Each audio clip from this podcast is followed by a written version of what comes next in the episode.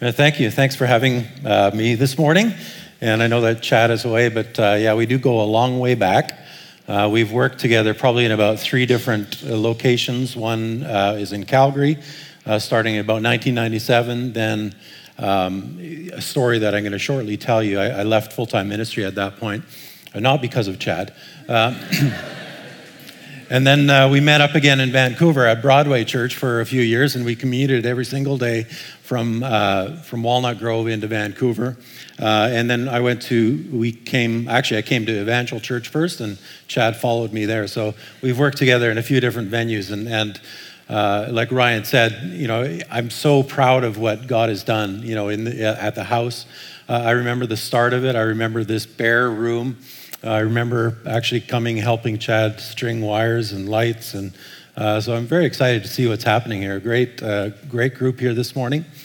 Uh, I want to start by sharing a little bit of a story which happened to me in about 1998. And again, it was about a year after I met Chad. I was working at a church, I had, and I'm really dating myself here. I'd already been in ministry for about eight years, like full time ministry. I was doing at some point uh, as a youth pastor, and then I was a music uh, worship pastor at a church in Calgary. And I had three, uh, you know, lovely wife, three young daughters. We had just purchased a brand new house in Calgary, one of those starter homes in North Calgary, and I, everything was fine. You know, the, the, salary was decent.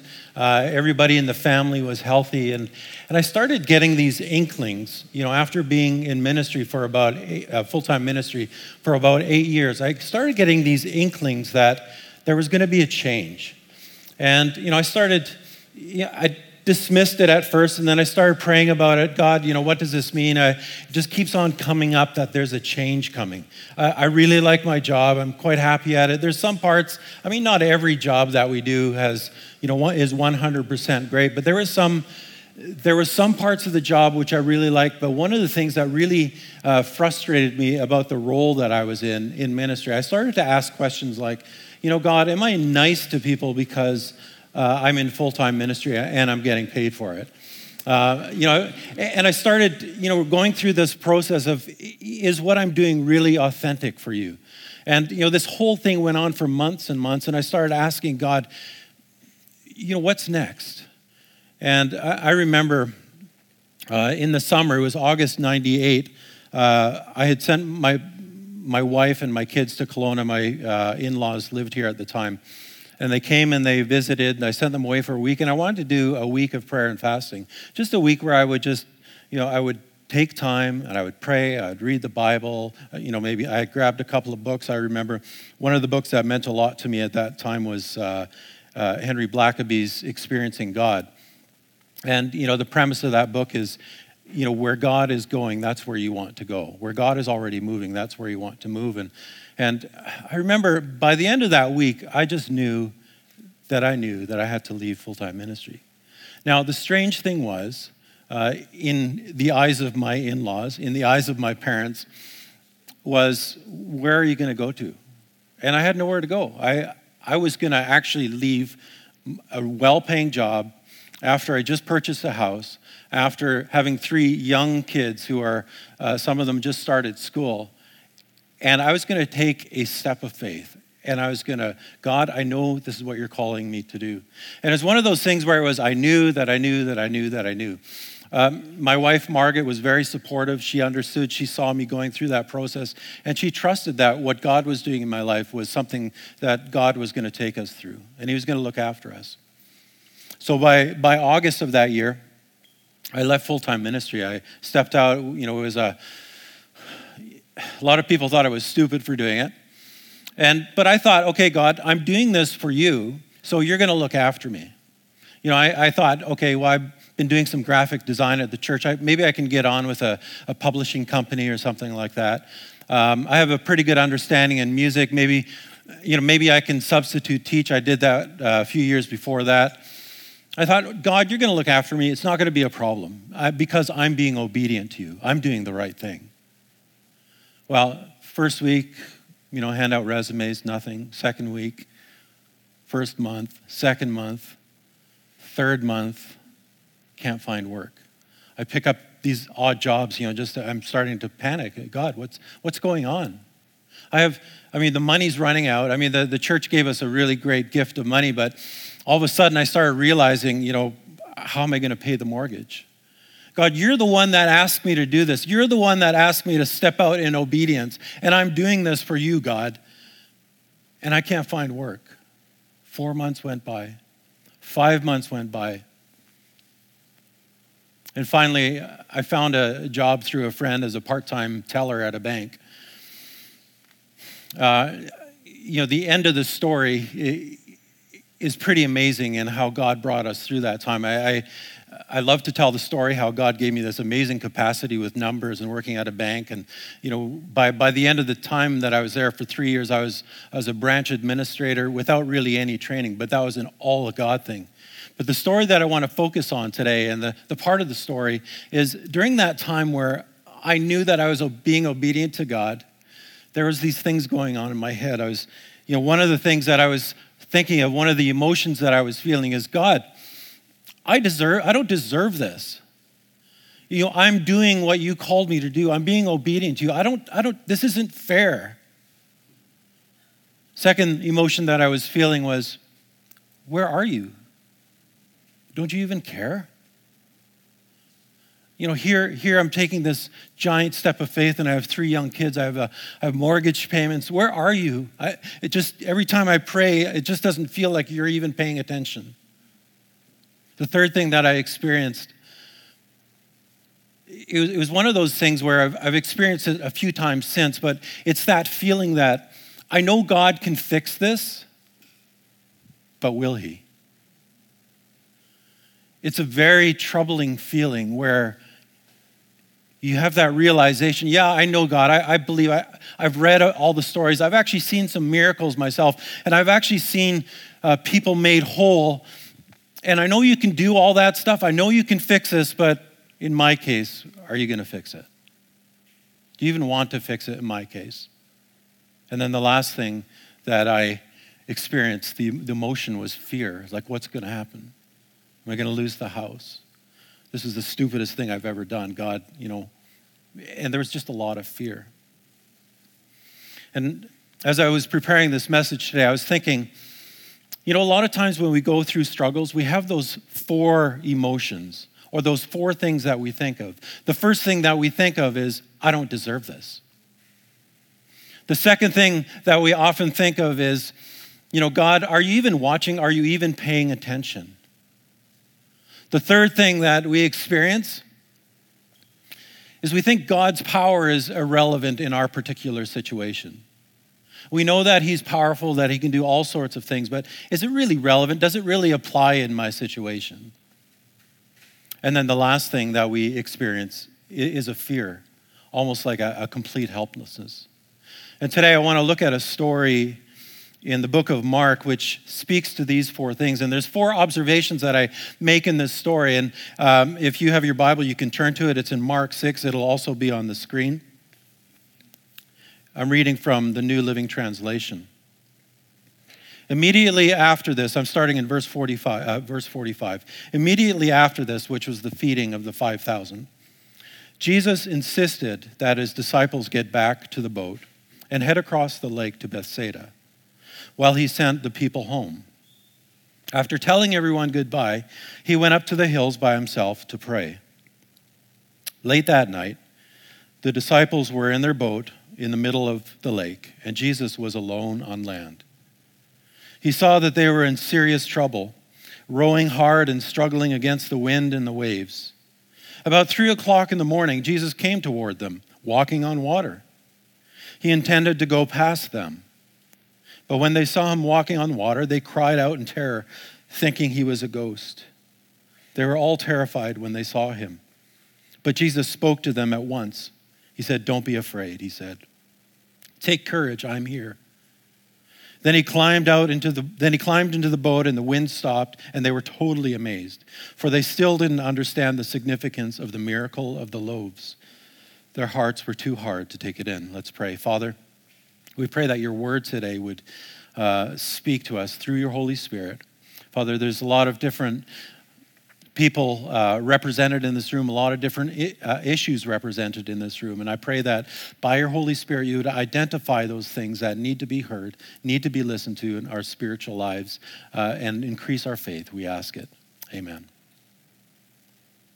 This story that we just read follows immediately the feeding of the 5,000. So just imagine here the disciples who had front row seats to this experience, this amazing miracle, where they take these five loaves of bread and Jesus divides them and feeds 5,000. He does the same thing with the fish as well. We all know the story and we've read it before. And we come to the end of that, that amazing experience. And, and again, there's, there's other, um, this occurrence happens in some of the other gospels as well. And, and in the other gospels, they talk about when this happened, all these people who had witnessed this, they wanted to make Jesus their king. Like now is the time, Jesus, you're gonna be, you're gonna rule us and, and we're gonna follow you, we're gonna overthrow the government. And Jesus says, No, it's not time. It's not time. As a matter of fact, I want you all to leave now because I need to pray. I, this experience was amazing, but just go back to your homes. Uh, I need time. And he, and he turns to the, the, he turns to the disciples and he says, okay, guys, our next stop is Bethsaida. It's just across the lake there. You guys go ahead without me. Just jump on a boat. And the, I'm sure the disciples were, how are you going to get there? But they listened. They were obedient. They got on the boat and they went out. And Jesus went to pray. So there's four observations that I make with this story. First observation Jesus was the one who sent them into the storm. They are obedient, but Jesus sent them into the storm. Sometimes we face storms because of disobedience. Just think of the story of Jonah, where it's almost, it's almost like a mirror story here, Jonah, if you remember that, that story, God said to Jonah, I want you to go to Nineveh and I want you to tell the people uh, to repent because, or, or destruction is going to come. And Jonah says, Well, I'm not going to go to them. He was a little bit of a racist. And Jonah says, No, I'm going to go this way. So he jumped in a boat as well. But he jumped in a boat for a completely different reason than the disciples did. He jumped in the boat to go the other way out of complete disobedience. But we have the disciples in almost the same story. They jump into the boat because of their obedience to Christ. You see, sometimes we face storms because we are obedient. As strange as that is to hear in our culture, because we think that if we're doing the right thing, if we're living right, if we're being obedient to God, everything should go right for us. We should be happy, we should be healthy, we should be financially secure, we should be uh, just physically secure. Everything should be smooth sailing as long as we're being obedient to Christ. But we find that's not the case in this story. We actually find that that's not the case in most of the lives of the disciples who actually became martyrs. Life became very difficult for them because of their obedience. Sometimes doing the right thing will lead us directly into a storm. The obedience of the disciples led to danger, right into the storm that was threatening their lives. As we make this observation, you know, that Jesus sent them into the storm, there's, there's a great takeaway here. And I'm going to read from a commentator, and he writes this This whole episode is a good illustration of the life of discipleship, seen as a constant experience of testing and deliverance. For it was again not through stubborn self will but through direct obedience that, to the command of Jesus that the disciples found themselves in this danger. The storm did not show that they had deviated from the path of God's will. Instead, God's path for them lay through the storm to the other shore of the lake. Imagine that. Imagine that even in our own lives, we can feel that we're being obedient to Christ. We're taking a step of faith. And that step of faith can actually lead us directly into a storm. We need to be aware of that. We need to, we need to understand that sometimes when God calls us to something, it's not going to always lead to a pathway that is peaceful and full of rest. Sometimes it's difficult. Second observation in this story Jesus is watching the disciples struggle while they're oblivious. Let me read from verse 47. Late that night, the disciples were in their boat in the middle of the lake, and Jesus was alone on land. He saw that they were in serious trouble, rowing hard and struggling against the wind and waves. Our default mode sometimes when we're in the middle of a struggle is just to think that, God, are you even paying attention? Do you even know the struggle that I'm going through? Do you even care?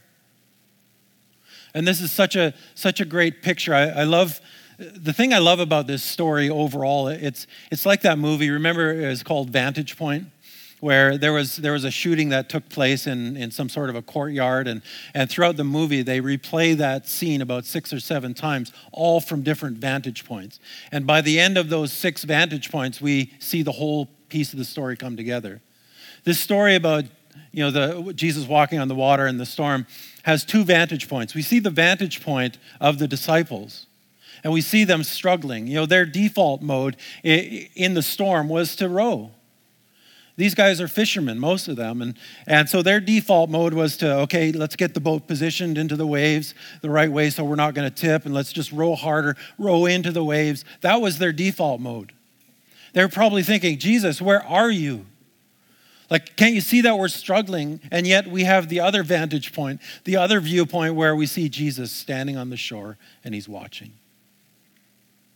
What a great picture for our lives. Sometimes when we are completely oblivious to the fact that Jesus is concerned about our plight, he's watching. He cares. He is all seeing. He knows what we're going through. I remember during this, uh, you know, this season that I went through, I remember um, having just going out for coffee with one of the pastors that I was working with. And I remember at the end of a conversation, I was just expressing my frustration. And he turns to me and he goes, Marty, God hasn't forgotten about you. God hasn't forgotten about you. When we're in the middle of a struggle, we need to realize that God hasn't forgotten about us.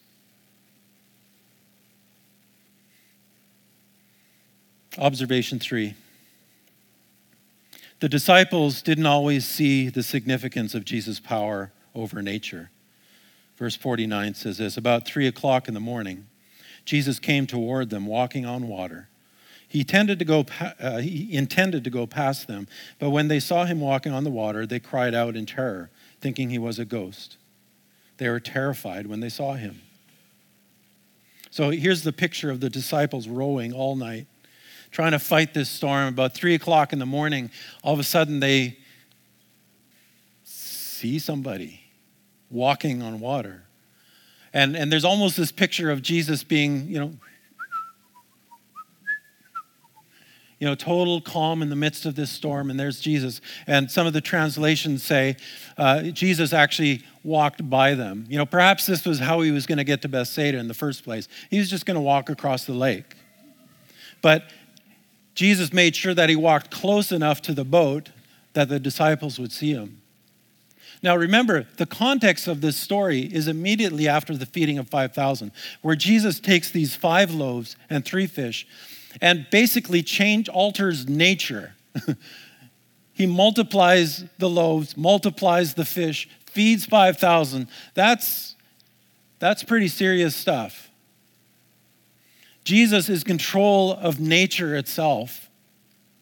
And like that is amazing power. And here are these guys in the boat, and, and they even see Jesus walking past the boat.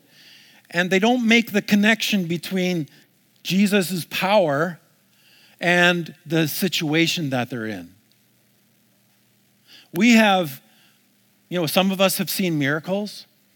All of us have the Bible. We have the stories in the Bible telling about God's, you know, God's creation and how he heals, how he brings peace, the Holy Spirit, all this stuff. We have access to all this stuff, this power that we read about.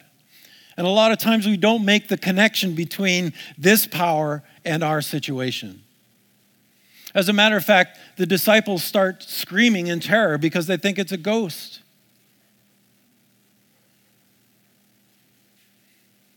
I think we do this for a couple of reasons. Maybe we don't call on God's power for because we think our problems are too insignificant for God's great power. The only way I can describe this, I was in a car accident, uh, a pretty serious one in the mid 90s. I was driving from Red Deer to Sylvan Lake. Uh, I don't know if you've ever been out that way, but those highways are like dead straight and wide, and you can drive really fast. Not that I was driving really fast, but I, I do know that I was probably maybe about 10 kilometers over the speed limit, which would have been 110. And there was an intersection coming up, and I was actually on my way to speak at a, a youth uh, weekend or something like that. And I, I was doing some music, so I had my amp in the back, I had a whole bunch of gear, I had a keyboard actually right behind my seat. And I saw this car out of the corner of my eye at a stop sign. And I thought, oh, good, she's stopped, no problem. And then she starts driving and cut out right in front of me. I literally hit her. I slammed on the brakes, and I was probably still going 90 kilometers an hour. Our front quarter panels hit each other. She went into one ditch. I crossed the highway, went into the ditch over there. And I think I, I, think her collar was collarbone was broken, but that was the seriousness of it. But for me, I, I my heart was bruised. The doctors say because I had this big bruised seatbelt thing. Right, that was before uh, the airbags. And I, I remember sitting in that ditch, and I, I, actually I was out of it for a while, and then I kind of came to, and all I heard was this choir music. And I'm thinking, am I in heaven? It was like it was honestly like hallelujah, hallelujah. And then I I kind of you know realized where I was, and I realized that I actually had a cassette tape of the Brooklyn Tabernacle Choir and the, the force of the accident had pushed the cassette into the deck, and then it just started playing really loud, this choir music. I thought I was in heaven. So finally, the paramedics come, and they, you know, actually, I got out of the car and I was sitting on the side of the road. And when the paramedics came, you know, they said, no, no, just lay down, lay down. You know, I was kind of in shock. And, and they, you know, put me in the stretcher, put one of those those things where my head was locked in and and I was just laying on the side of the road in this stretcher and I had to get into the ambulance and um, and across the road was the, the firefighters, the first responders. They were, you know, helping this lady, attending to her, and and so the paramedics, you know, called, "Hey guys, we need you over here. We need you over here." And so the firefighters came over and and looked at the situation, saw my car, thought, "Oh no, we need to help." So they they actually grabbed the jaws of life and they come running across the road and start tearing apart my car, the back, uh, the back door of the car. Uh, you know, to get because the, there's instruments, the seats were all pushed up, and they start spreading. And the, I don't know, the paramedics must not have been paying attention. I'm kind of looking, you know, at all this power, you know, this like, you know, like jaws of life ripping apart my car and, and opening, and I'm thinking, you know, I actually, I think they just wanted you to lift me into the back of the, the thing. so there's there's this disconnect between all this power that was going on over here and uh, you know, well you know you guys go ahead and do that. I'm just going to sit here because mine i guess i'm not as important as what's happening over there. You know sometimes we get into these situations and these struggles and we know that god has all this power over here but we we don't think that our problem is all that significant that we need to call on god god you know help me out bail me out that's the first reason that I think that we don't call on God for his power. Secondly, maybe we don't, we don't call on God because we think his power is irrelevant in our case. I know you can help me, God, but will you help me? Don't you have, you know, the, power that you have is so great, but, you know, my situation over here, yeah, you know, I really need your help, but I know you're busy with other things or your power is too great for my situation. We think God's power is maybe irrelevant. And maybe we have this messed up idea of who God is that, you know, if you take it in combination with the other stress that we have where we say, God, do you even care? Are you even watching? Maybe we think God is out there somewhere, but it's irrelevant to us. Or maybe we're like the disciples and we don't realize how powerful he really is. They just witnessed one of the greatest miracles they had ever seen. They had front row seats to the power of God on display through Jesus to solve a crisis. But in this crisis, there doesn't seem to be any inclination to pray or to call on God. They just went into default mode, and instead of calling out to God, they just kept on rowing, row harder.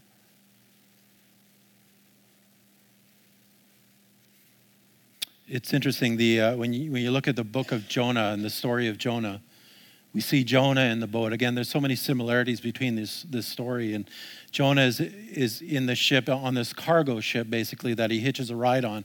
And he goes down into one of the lower holds and falls asleep. And, and a storm comes up, and, and all the guys on, on, like the crew, they're rowing just like the disciples, keep on rowing. They start taking things and crates and throwing it overboard to lighten the load. And, and finally, Jonah kind of wakes up and he comes, actually, they wake him up. He says, Can't you help us? Can't you do something? Aren't you a man of God? And, and Jonah actually says, realizes what's going on and he says, I know what's going on here. This storm is because of me. Just throw me overboard and, and the seas will calm. I'm the problem here. Uh, it, it's God, you know, because I'm a man of God and I've rebelled against God, I'm the reason why. And so, what do the men on the crew do? Maybe they give him a, a moment's look and then they start throwing more things overboard and rowing even harder, it says. They didn't have that connection between Jonah being the answer. They just kept on going to default mode. Let's throw more things over. And finally, when Jonah jumped over himself, or when they threw him over, uh, the seas calmed. There's a lot of parallels in that story.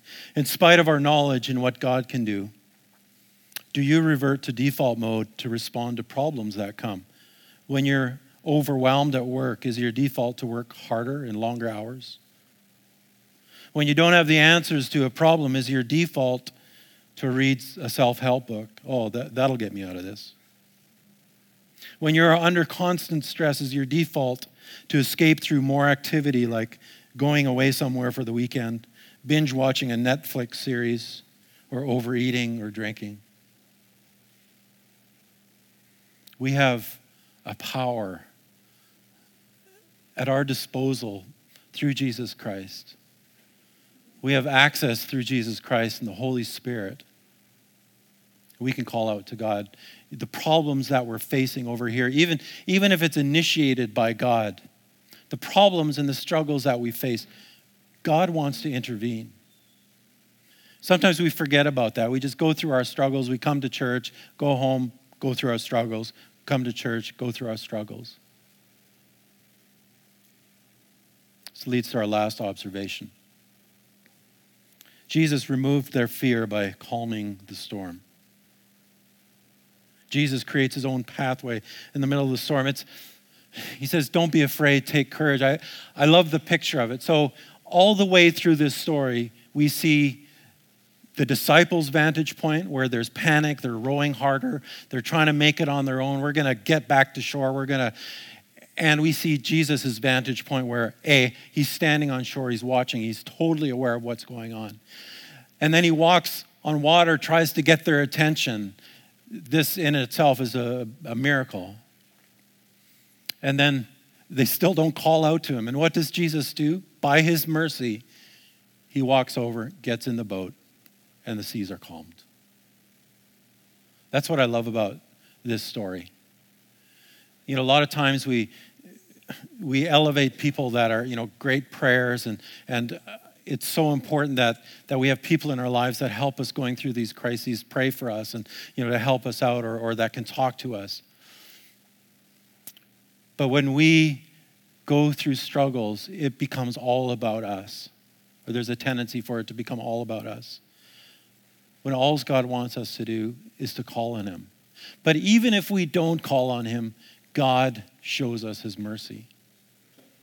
You know, by the end of that five month period where I was feeling pretty dejected, even in my relationship with God, I was like, are my prayers futile? And God threw me a bone.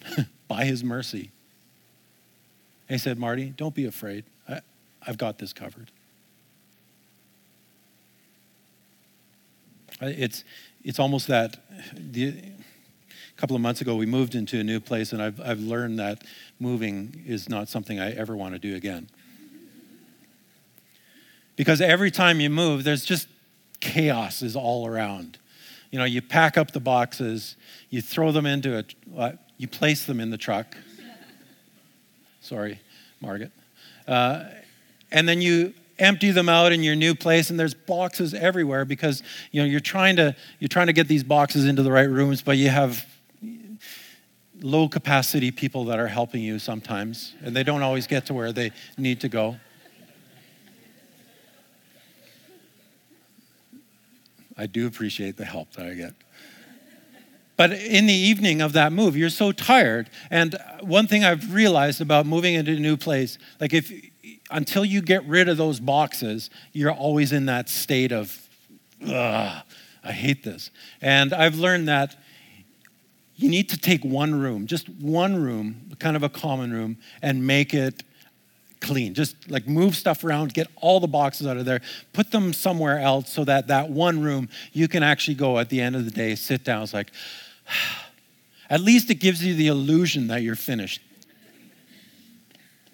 And I can, I can picture this with the disciples. Jesus walks, steps onto the boat, sees our calm. All of a sudden, there's this like,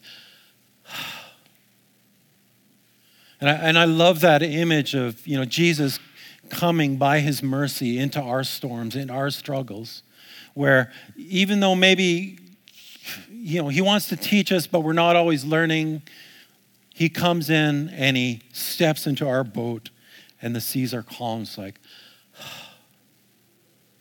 he says, Don't be afraid. I love this story. There's a, and I'm going to close with this psalm. I'm going to ask the band to come up. The writer of Psalm 77 gives us a great example.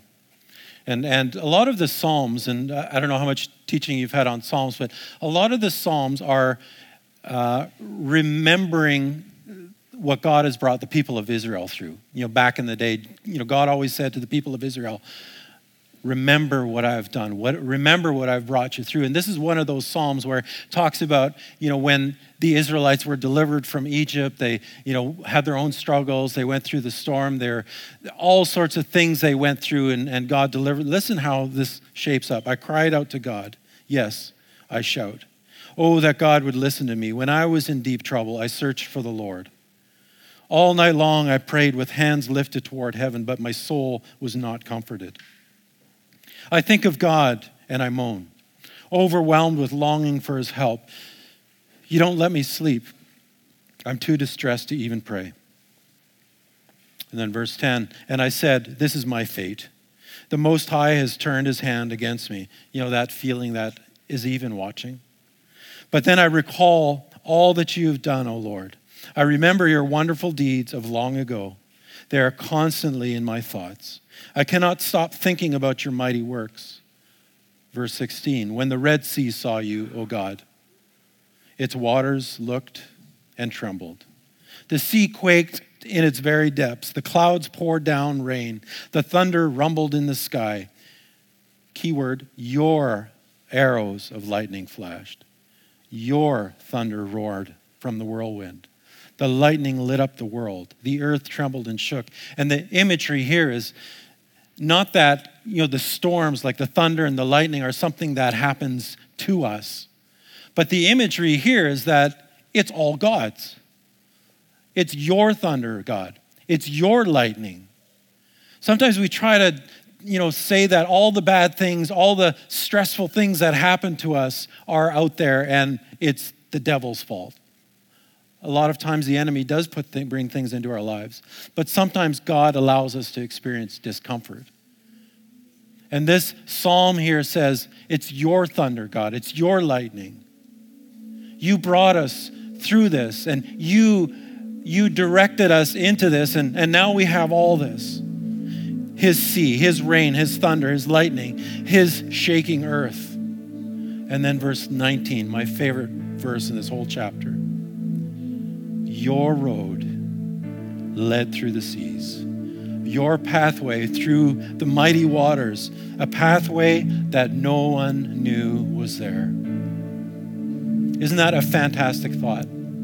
The struggles that we go through when we isolate ourselves from others, when we isolate ourselves from, from God, even at times because we think it's impossible. God, how can I get through this? The disciples thinking, how are we going to get through this? You thinking, how am I going to get through this? Me thinking after five months, how am I going to get through this? I just don't see a way out. But God, you created a pathway no one knew was there. Maybe this morning you're going through one of those struggles. And you're kind of at that point in your life where you're saying, God, I don't understand what I'm going through. Whether it was inflicted by something, maybe disobedience, or whether it was inflicted or you were brought to this place because it was an act of obedience. Maybe you're going through a struggle today and you, and you just you don't understand. You don't know how it's going to end. I want this to be your verse today. Your road led through the sea, your pathway through the mighty waters, a pathway that no one knew was there. By his mercy, by his grace, he's going to lead you through this.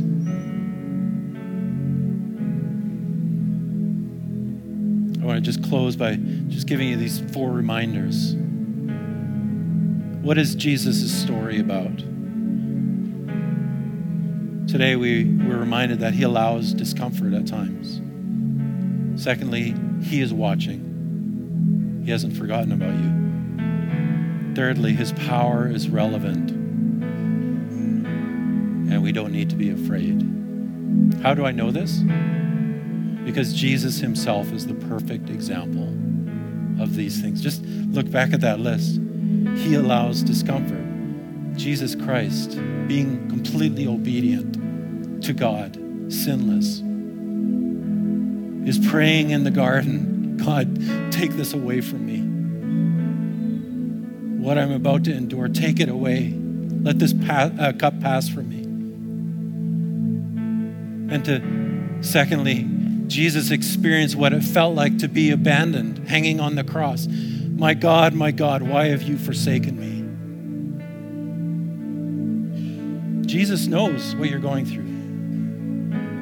And of course, hanging on the cross, and the soldier looks up at Jesus and he says, If you're the Son of God, why don't you come down off that cross? That power was out there, and Jesus could have been delivered. He could have stepped off that cross. But he, he understands when that power isn't there. I bet you he was tempted. Jesus knows what you're going through. He's lived it. Father, we pray today that this word will sink into our hearts deeply by your Holy Spirit. Father, we just pray that today, if there's anybody in this place who is going through struggles, trials, maybe even initiated by thinking that they were being obedient to you. Lord, I pray that you would uh, not allow them to lose faith, lose hope. Help them to know, first of all, that you are watching. Help them to know that your power is relevant for their lives. And help them to know that your grace is sufficient for them. Help them not to forget to call out to you and not live isolated from what you want to do in their lives. We ask this in your name. Amen. Amen. God bless you.